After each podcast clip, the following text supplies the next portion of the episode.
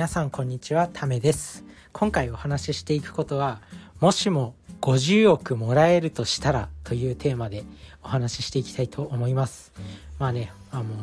あのまあもしも50億もらえるとしたらまあ多分何でもやるよねっていうお話なんですけどあの例えばねあの自転車通勤を1ヶ月続けたら50億もらえるっていう感じだったら普段あの電車で通ってる人でも絶対に自転車で通勤を1ヶ月やると思うんですよね。なんかこういう考え方、こういう、なんだろう、モチベーションの源っていうのかな。あの、そういうのをあの大事にした方がいいんじゃないかなっていういうふうに思ったっていう話です。まあ、今日聞いてたラジオで、まあ、ある人がそういうことを言ってて、まあ、確かにそうだよなと思って自分自身が今こうやろうとしてるなんかこと例えば英語の勉強とかあとはダイエットとか、まあ、いろんな人が目標にしてることはありますよね。あの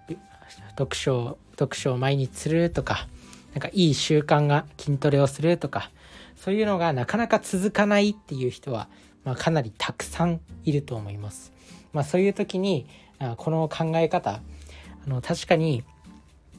あの50億1ヶ月続けたら50億もらえるっていうのがあれば多分誰でも続けると思います。なのでこのモチベーションの源になるものっていうのがもう本当に手に入れたいものなのかっていうのであの行動力っていうのは変わってくるんだなっていうふうに思いましたね。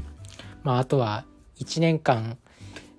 1年でまあ例えばね TOEIC を900点取れなかったら殺されるとか。まああのそれは危機回避のモチベーションなんですけどまあどっちでもいいですよね。あの1年後あの東京大学に合格したら50億もらえるとか100億もらえるとかだったらもう死に物狂いでやると思うよ本当に。なのでまあそのぐらいのモチベーションを持てるものじゃないとやっぱり人間って本気になれないんだなっていうふうに思いました。なので皆さんも今自分が続けてる行動とか、まあ、自分がやりたいと思ってることとか、そのぐらいのモチベーションを持てるかっていう視点で考えるとちょっと面白くなるかもしれません。例えば、なんだろうな、あの、その、例えば、